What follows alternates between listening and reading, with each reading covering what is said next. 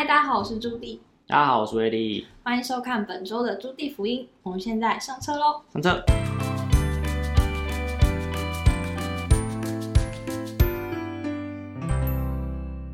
好，那我们来分享一下本周第一则。嗯，有趣和温暖的消息，就是在美国啊，加州有一个十岁的小女生，她和妈妈合力完成了一个叫做“拥抱脸”的东西。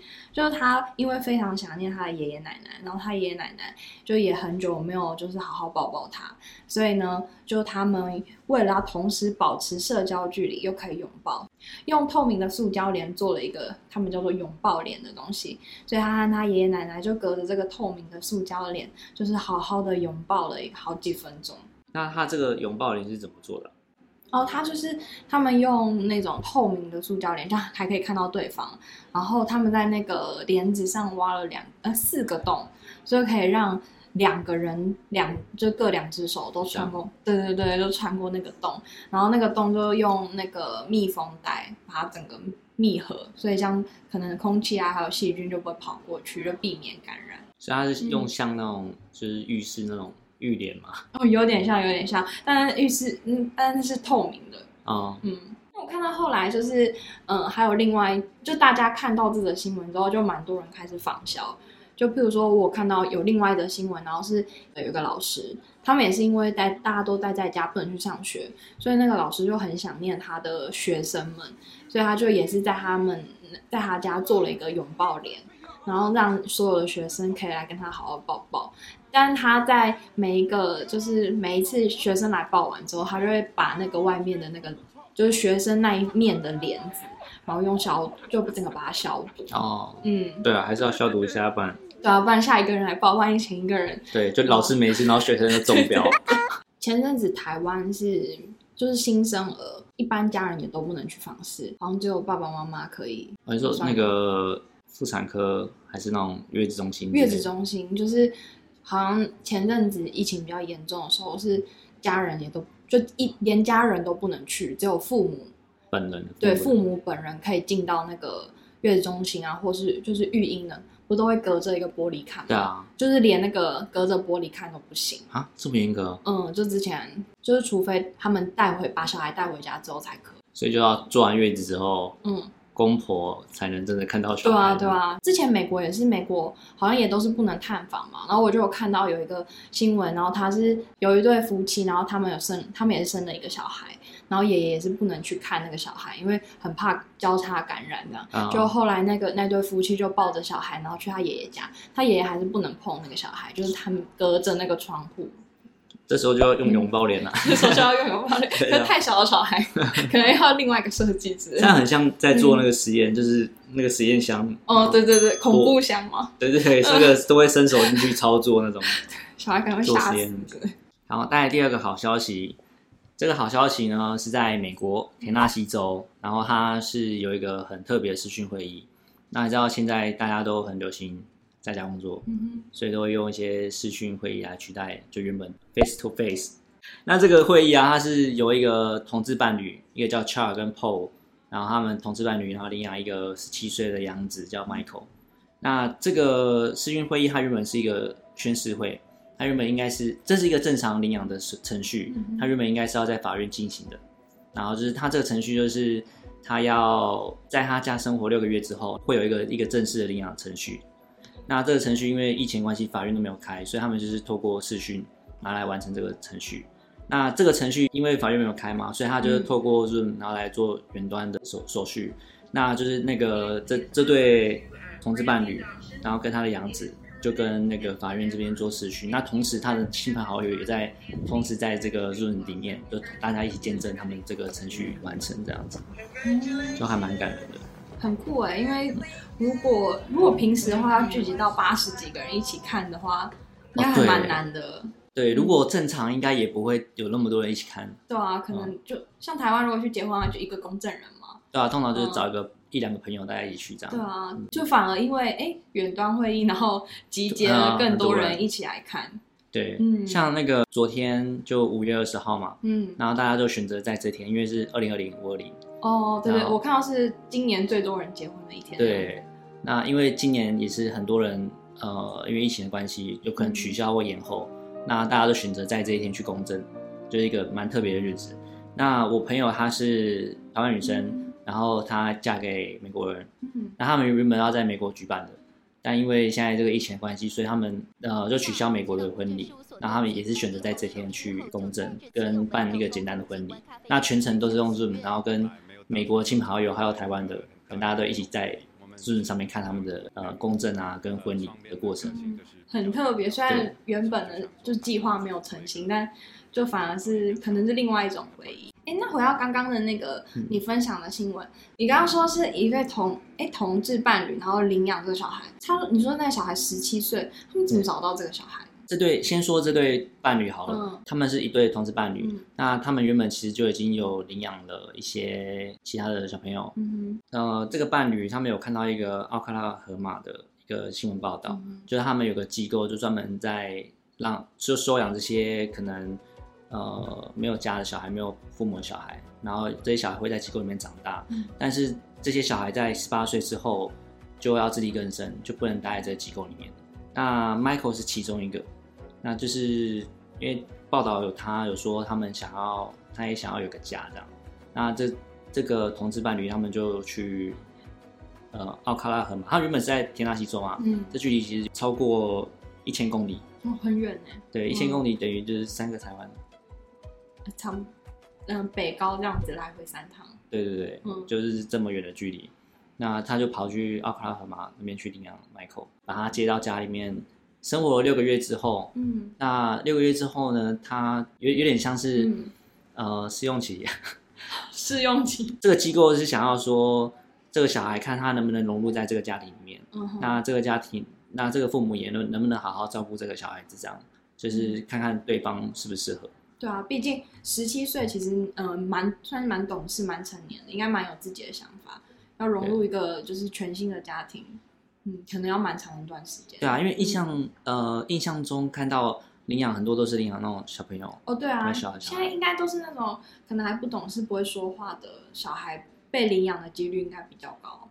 对，嗯，那像这个十七岁，他对其实已经算是对，已经算是大对，算大人了。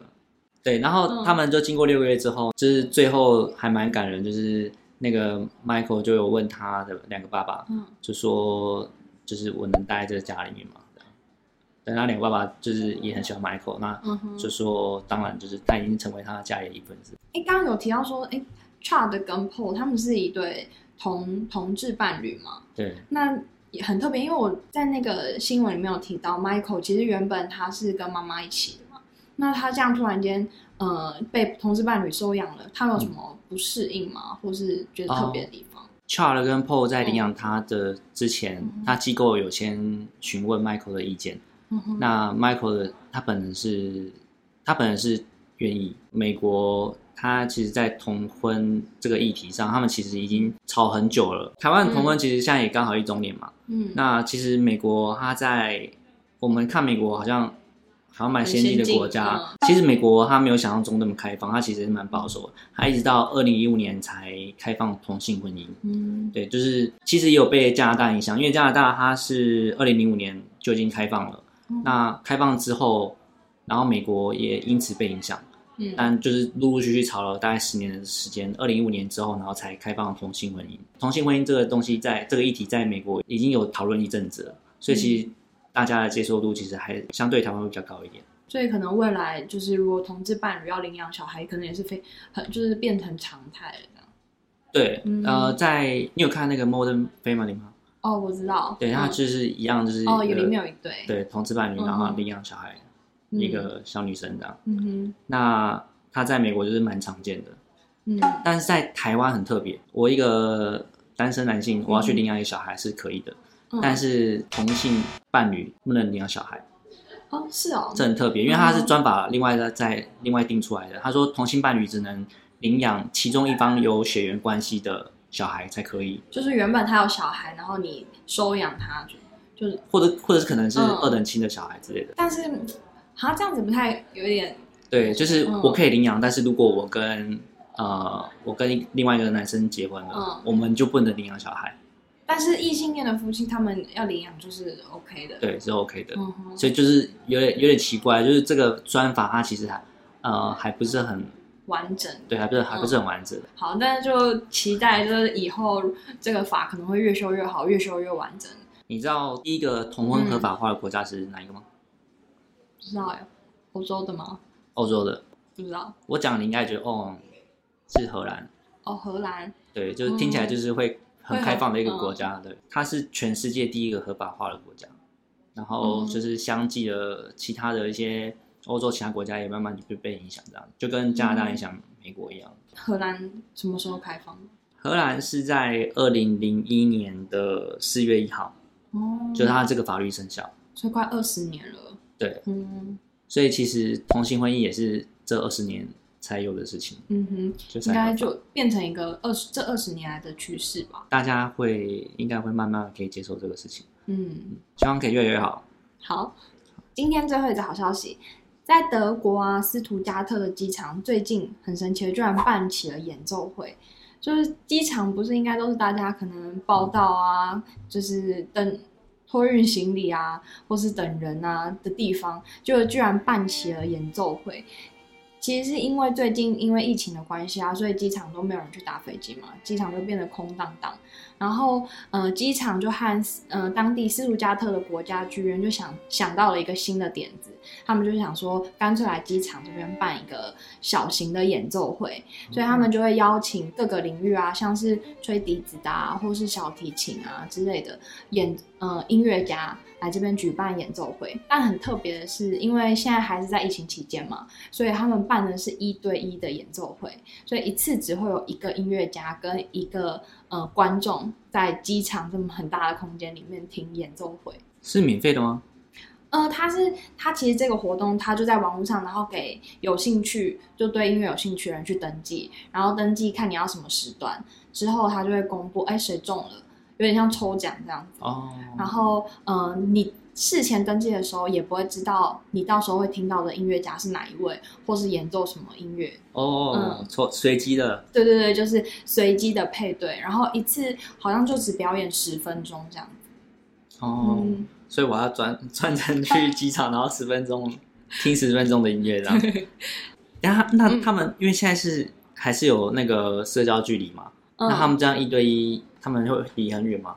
哦，他们他们有说，就是他们会坐呃椅，就是椅子会摆好，然后椅子中间大概隔两公尺的社交距离。